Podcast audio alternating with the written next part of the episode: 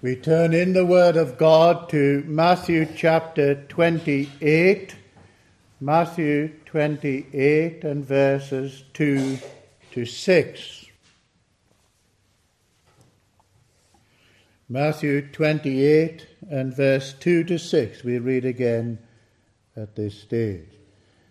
And behold, there was a great earthquake, for the angel of the Lord descended from heaven and came and rolled back the stone from the door and sat upon it. His countenance was like lightning, and his raiment white as snow. And for fear of him, the keepers did shake and became as dead men. And the angel answered and said unto the women, Fear not ye, for I know that ye seek Jesus, which was crucified.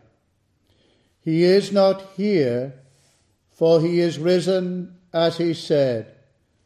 Come see the place where the Lord lay.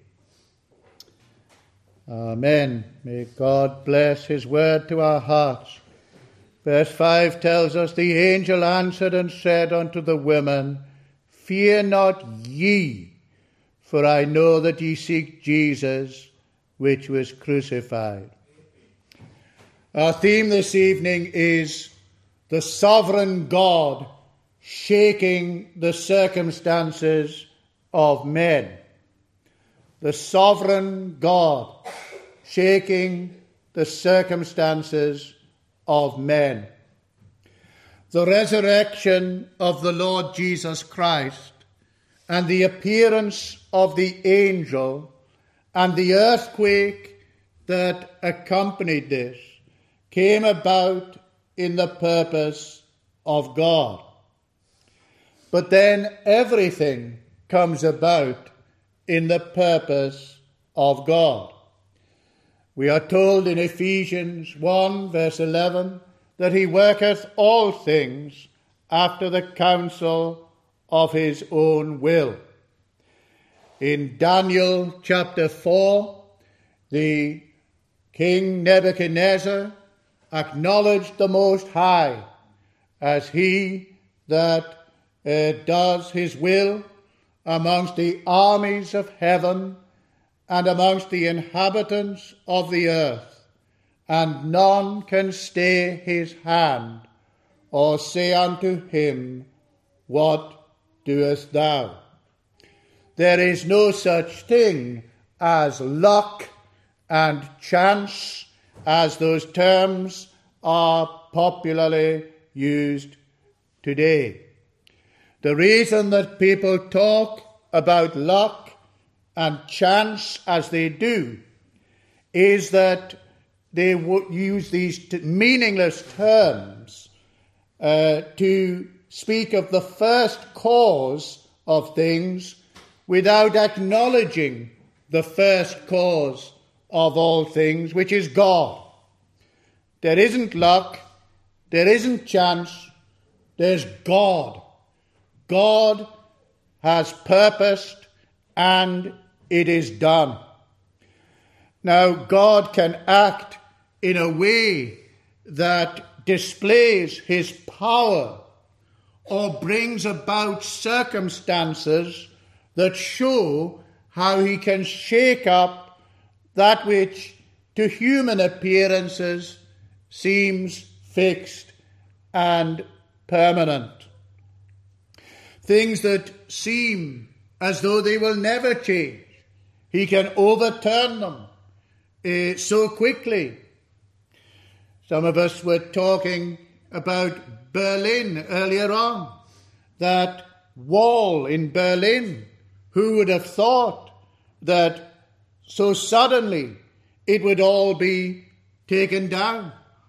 Or the Soviet Union or the United, Soviet Union of Soviet Republics, that it would disintegrate, and so on. There are many things that seem fixed, and yet suddenly, in the providence of God, they change. When we use the term the providence of God, we mean God's most holy, wise, and powerful preserving and governing of all his creatures and all their actions. That's what we mean by the term providence. God governing everything, governing all that there is and all that happens. And there are no facts and no events that are outside of the providence of God, God's outworking of his own eternal plan and decree.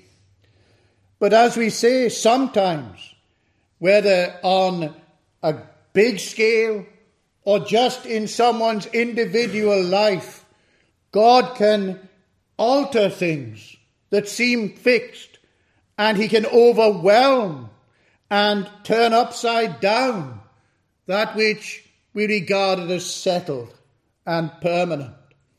And we can be left confused, bewildered by the awesome providence of God. And such individual events can be called providences, individual items, as it were, although in the plan of God everything is interconnected. But for our understanding, we can call these providences, individual elements in the plan, plan and purpose of God. Such was the situation here. This, the resurrection of the Saviour, the movement of the stone, the earthquake, the descent of the angel of the Lord. Now, these were miraculous, they were unique, they were unrepeatable events concerning our Saviour. But even in God's more ordinary working, He can confront us with circumstances that are awesome.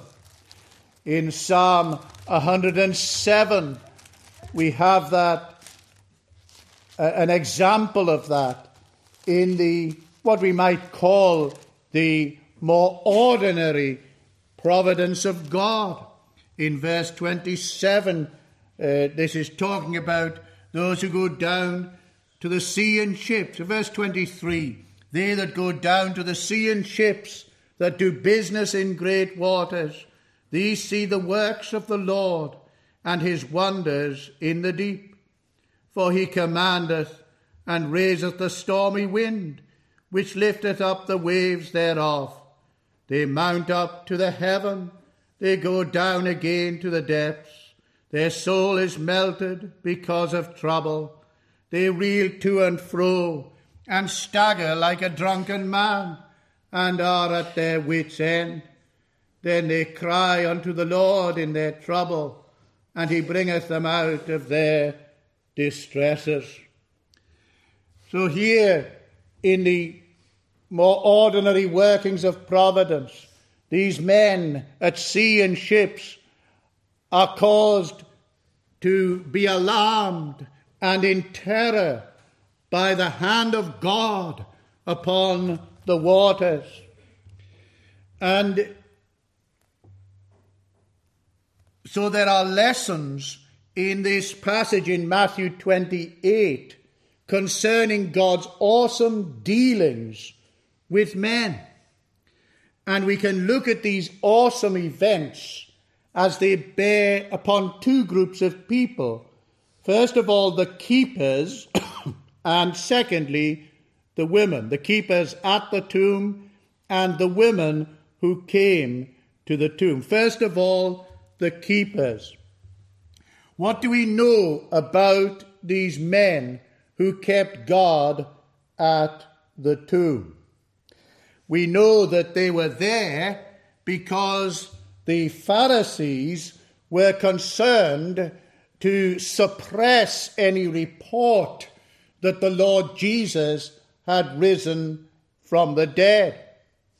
They did what they could to ensure that there was no story put about that the Lord Jesus had risen from the dead. But he rose from the dead, notwithstanding. And these keepers, what was their character? What kind of men were they? Well, you get an indication in verse 15. So they took the money and did as they were taught.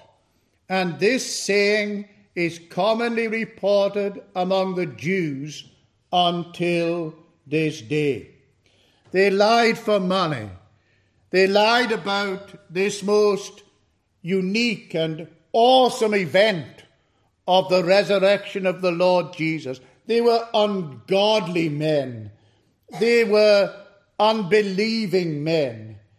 The transgression of the wicked saith thus within my heart, there is no fear of God before their eyes. Psalm 36, verse 1. In other words, the transgression of the wicked tells me there is no fear of God before their eyes. And so, when we see ungodly behavior, we know we're, viewing, we're seeing ungodly men. So it was here. These men were ungodly. The scripture says, Know ye not that the unrighteous shall not inherit the kingdom of God? And it then goes on to describe the ungodly. And these men fit within that character. By their fruit shall ye know them. Their conduct showed their state, that they were without hope, without God in the world. And then we may ask, what was the immediate effect of this awesome providence of God? What effect did it have upon them?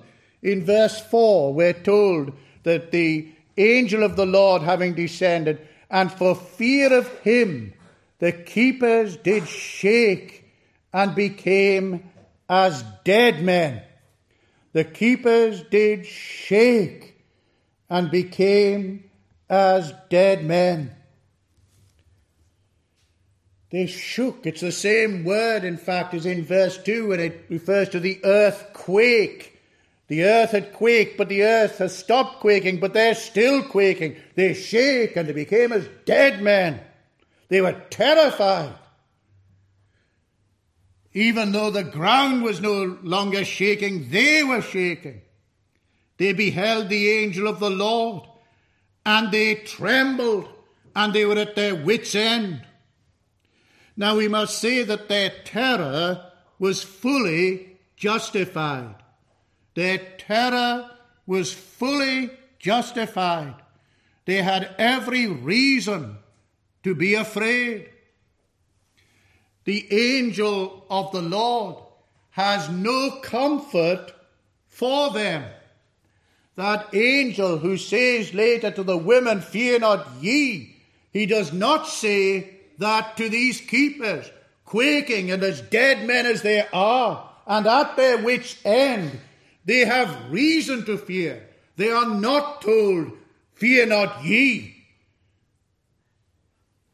And the reason is that that God whose power was displayed in uh, these events, that God was their judge, and that God was the one who held them guilty, and they were not at peace with this God. They were not reconciled to God. Their sins were not forgiven. They had no trust in the Lord Jesus Christ. And so they had every reason to be afraid at the actings of this great and terrible God. The Almighty made them afraid by the operations of His hands. This great God, before whom they were guilty sinners, unforgiven sinners, unreconciled sinners, in His hand their latest breath was. You remember Belshazzar in his arrogance, his ungodly feast in the eh, book of Daniel.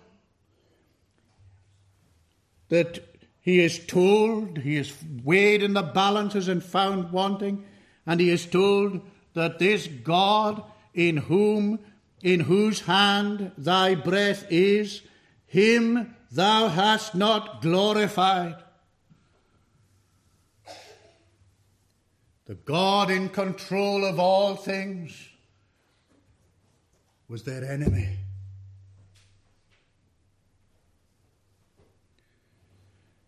He is angry with the wicked every day. They had not Christ as their Saviour, and so they had nothing with which to face the upheavals of this life and its end in death. In Ephesians 2, verse 12, we have a description of the unconverted man that at that time ye were without Christ, being aliens from the commonwealth of Israel and strangers from the covenants of promise, having no hope and without God in the world. Without Christ, you do not have God. Without Christ as your Saviour, you do not have God as your God. Oh, He's your uh, Maker, He's your Judge. You depend upon Him for your breath and for all things. But you are not at peace with Him without Christ. It says, without Christ, therefore, having no hope and without God in the world. If Christ is not our Saviour, then we are not at peace with God and we have no grounds of hope that we will have a blessed future in the world to come. Rather, we are under the displeasure and judgment of God. But what was the long term effect of this providence upon these men? In verse 15, we read earlier, so they took the money and did as they were taught. We saw this showed their character but it shows their character even after these events, even after this terror, when the terror had passed.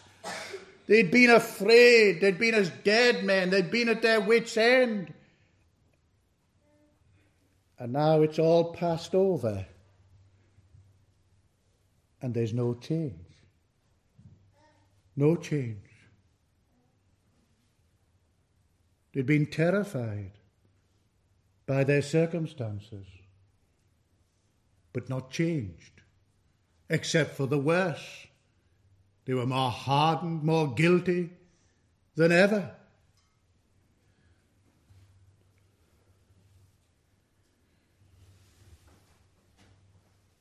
Have you ever been terrified? Have you ever had your life turned upside down. You didn't know the Lord before, and you didn't know the Lord after. Terrified, shaken, but not changed. I remember once talking to a man who'd fought in the Second World War. And he had seen many things, many of his comrades killed. There were times when he'd been surrounded by dead bodies in the trenches. And the effect it had had on him was, oh, well, I can take what comes. Well, you can't. You can't. Because whatever comes in this life, death will come and judgment will come. And all your silly bravado will be seen in its folly.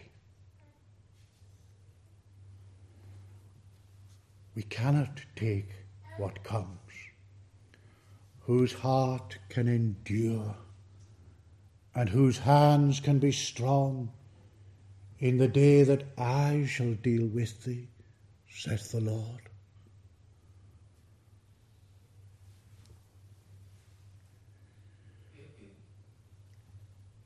Passing terrors are not a saving change. Remember the children of Israel at the Red Sea. They were terrified.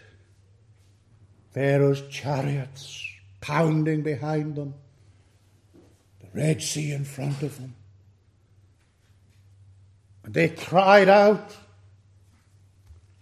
God opened the sea, and Moses led them through as on dry land. And when Pharaoh and his chariots sought to follow them, he brought the waters over them. And we're told in Psalm 106, and there they sang his praise, but they soon forgot that the Lord had been their Saviour. These men, terrified, but when the terror passed, there was no lasting change.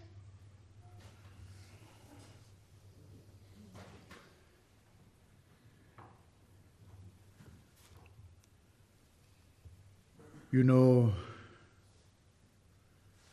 experience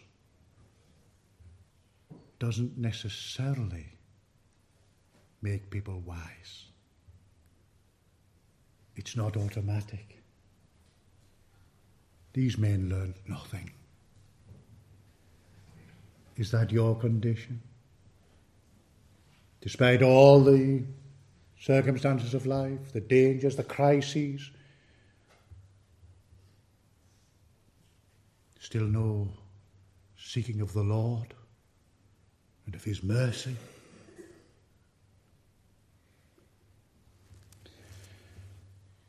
But then we have these women. It is clear from the other gospel accounts that the keepers fled and then the women arrived at the tomb. Look at the words of the angel to these women. Verse 5 and the angel answered and said unto the women, Fear not ye, for I know that ye seek Jesus, which was crucified. It's emphatic. Fear not ye. And there is meant to be an emphasis on that word ye. Fear not ye. The keepers, they had reason to be afraid. But not you, not these women. It's effectively a command. Fear not ye. For when God gives ground not to fear, then it is an obligation to believe and not fear. But the grounds of these reassuring words are given also. Fear not ye, for I know that ye seek Jesus, which was crucified. I know that ye seek Jesus, which was crucified. Why does that matter so much? That these women sought Jesus. They had an unbreakable attachment to the crucified Saviour. Their faith was weak but real. Their knowledge was poor. They went through much distress, partly because of the poverty of their knowledge.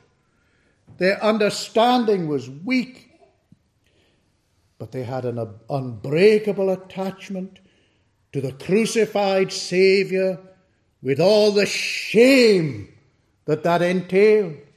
They were willing to be associated with this Jesus of Nazareth, who had been crucified with all the shame that crucifixion entailed, all the disgrace.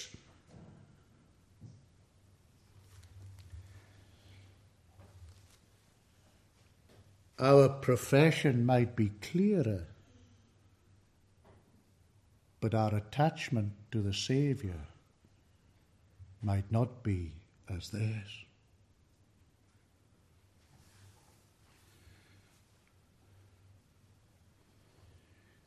If our main interest is to maintain a normal, respectable, acceptable appearance before men, there is no real attachment to the Saviour at all. Even if we can articulate the doctrines, the devil can do that. We need to understand the truth, the doctrines of God's Word. But there must be more. There must be that confidence in Christ, that dependence upon Christ for salvation that is the result of the renewing of the heart by the power of the Spirit. And the, the evidence of that, it will be a willingness to be associated with the foolishness of the cross of Jesus Christ in the eyes of the world.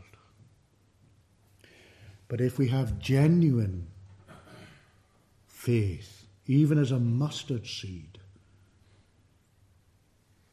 genuine faith in Christ, dependence upon Him alone for acceptance in the sight of God,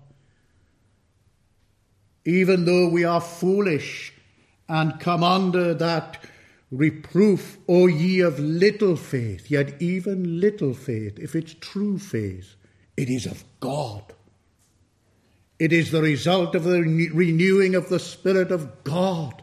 If we are willing to depend upon Christ alone for acceptance in the sight of God, then it's not natural to us. It's the result of the new birth, the renewing of the Spirit of God. and even little faith, if true, is God given and saving faith, and eternal glory is sure. And these women, Christ, uh, the angel says to them, Fear not ye. But why does this attachment to Christ make all the difference? Why to Him? Doesn't it matter? Does it matter what exactly our religion is? As long as we're sincere. Well, yes, it does, because we can be sincerely wrong and sincerely going to hell and sincerely believing a lie.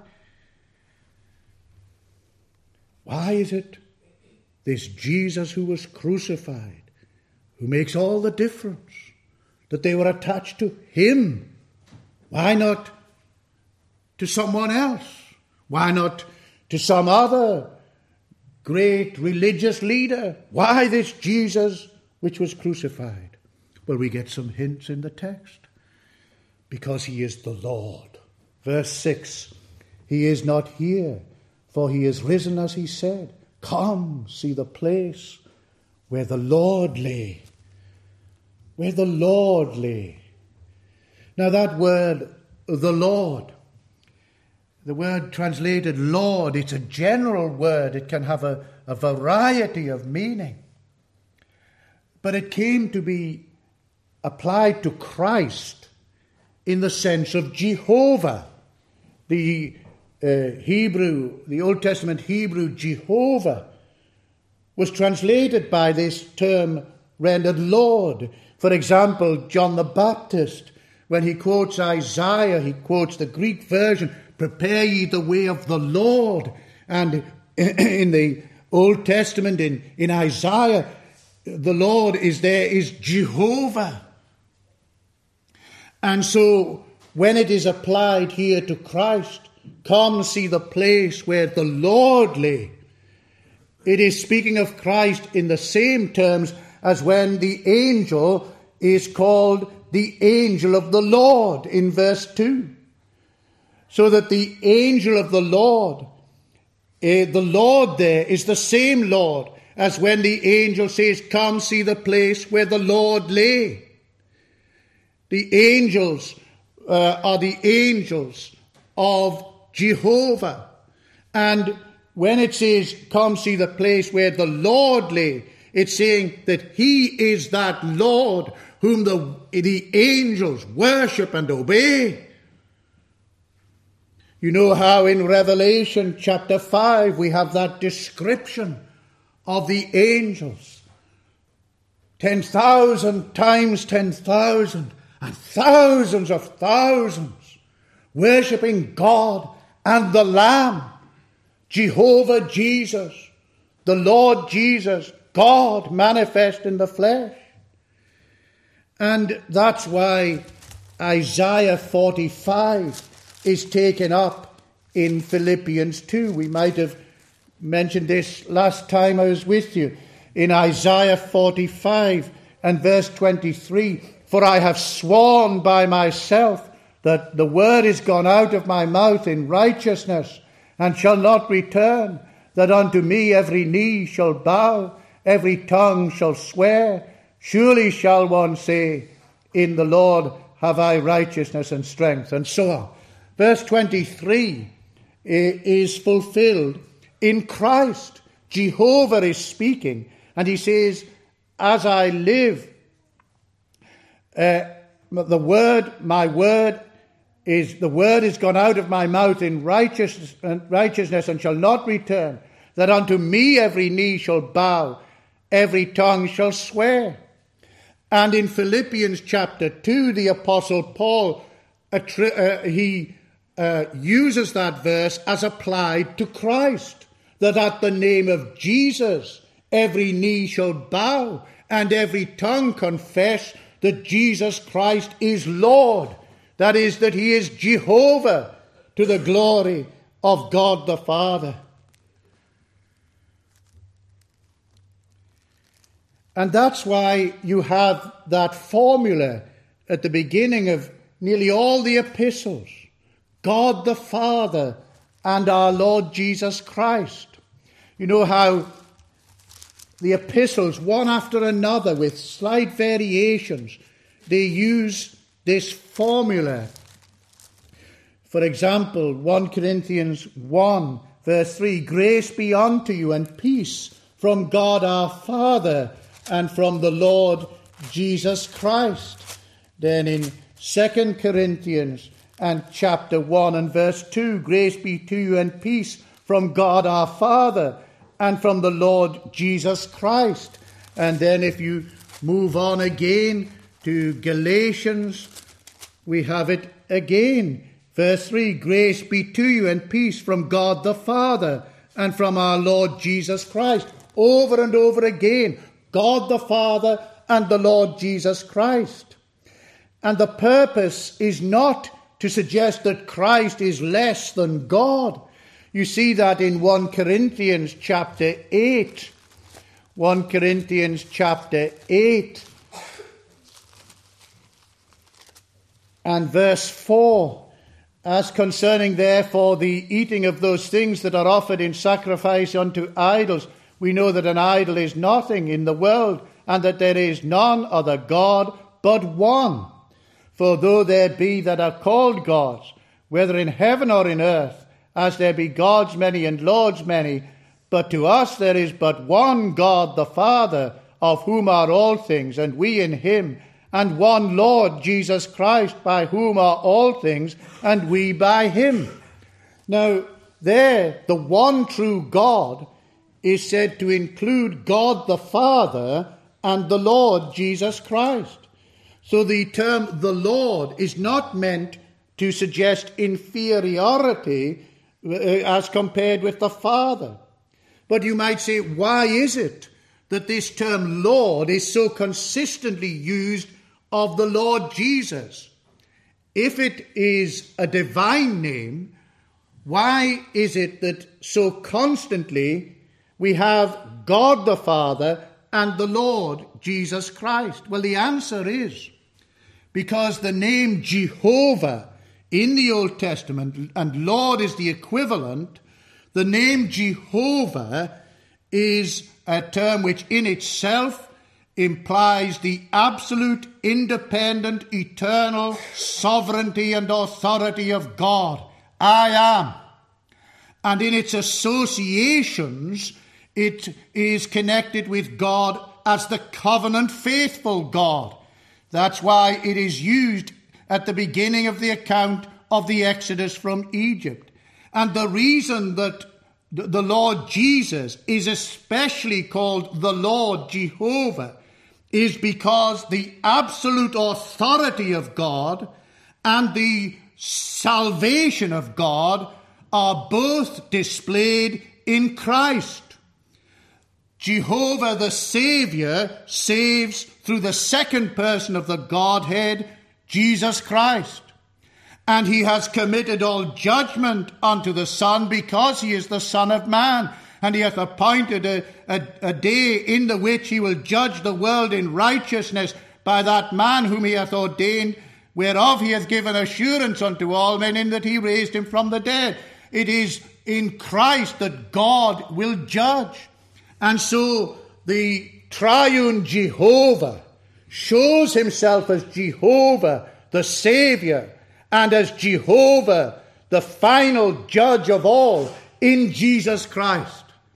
And that accounts for the regularity of the formula God the Father and the Lord Jesus Christ, because all three persons are the one triune eternal Jehovah, but he, God shows himself Jehovah in salvation and in judgment in Jesus Christ, the mediator and king. And when we read here, come see the place where the Lord lay, it is the Lord Jesus, Jehovah Jesus, that is in view. And yet, though he is called the Lord, though he is Jehovah, yet he was truly a man. Come see the place where the Lord lay. His human body had lain in that tomb. But the angel says, Come see the place where the Lord lay. How do we understand this? Well, he's one person in two distinct natures. One person, two distinct natures. He took to himself a true body and a reasonable soul. He did not simply look like a man. Christ always was God. He never stopped being God, but he became a man. But he was still God. Two distinct natures and one person forever. And that's why the divine name, the Lord, is used of Christ's action in his human nature. Come see the place where the Lord lay. He was truly a man. He didn't just look like a man, he actually became a man.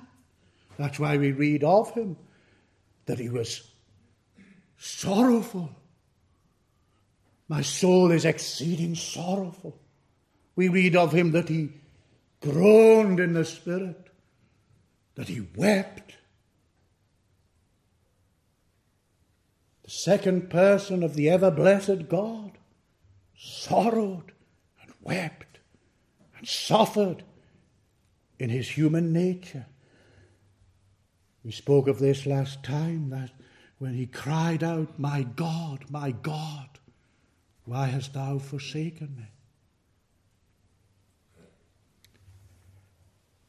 And this Saviour was crucified. I know that ye seek Jesus, which was crucified. This Lord Jesus, Jehovah manifest in the flesh, was crucified. a shameful death, the suffering of a divine person in his human nature. In his human nature, but one person, two distinct natures. He esteemed him stricken of God and afflicted. Why did he suffer? Why is it the crucified Saviour that their attachment had to be two in order for the angel to say, Fear not ye? Well, because Christ suffered, bearing the guilt of sin. He died the just for the unjust. He was bearing the wrath of God as the substitute of guilty sinners like these women and none perish who trust in him. He could not be held of death. The angel says, Come, see the place where the Lord lay, for he is risen, as he said. The Lord Jesus suffered, suffered more than we can comprehend, but he could not be held of death. He is risen as he said. His resurrection declares what he cried out on the cross it is finished. And the resurrection demonstrates that it is finished, that he has borne the wrath of God, the wages of sin, to the full on behalf of guilty sinners. There is now no condemnation to them that are in Christ Jesus. Those who are in Christ, they deserve condemnation. But Christ has borne the condemnation. That's why the people of God can say, For he was made sin for us who knew no sin, that we might be made the righteousness of God in him if, if you have not this Saviour, if He's not your Saviour, then you are under condemnation. You're like those keepers in their terror.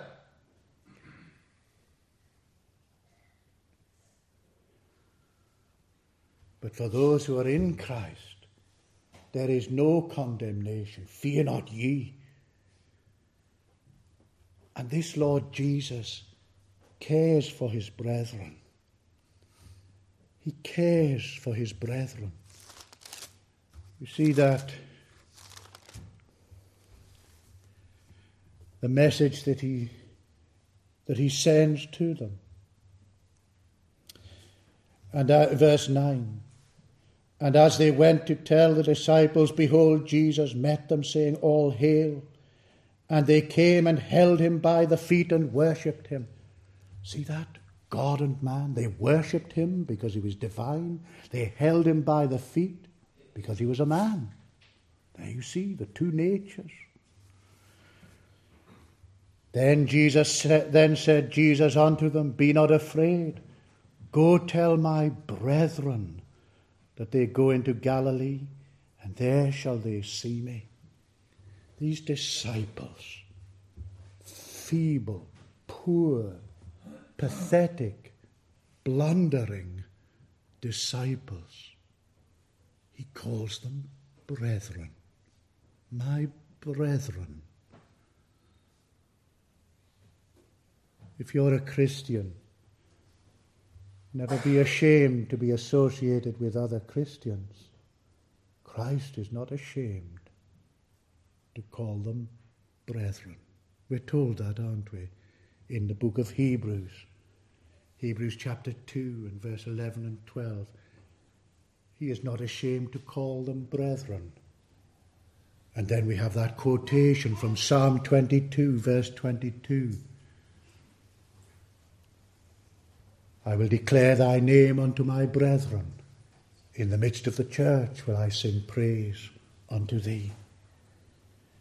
You see, in Christ, We are his brethren. And his God is our God. You remember when he appeared to, to Mary and she said, Rabboni. And he said, Touch me not, for I must ascend unto my Father and your Father, unto my God and to your God. There is uniqueness in his relationship with the Father, but there is also, through our union with him, his Father, his God, is our Father and our God if we're in him. And that's why in Hebrews 11 and verse 16 we're told that God is not ashamed to be called their God because Christ calls his people his brethren. The God and Father of our Lord Jesus Christ is not ashamed to be called their God. And so in Revelation chapter 21, that bond in Christ reaches its perfection in the eternal world. Revelation 21 and verse 3 And I heard a great voice out of heaven saying, Behold, the tabernacle of God is with men, and he will dwell with them, and they shall be his people, and God himself shall be with them and be their God. And then in verse 7 He that overcometh shall inherit all things, and I will be his God, and he shall be my son. For the people of God, they are heirs, heirs of God, and joint heirs with Christ.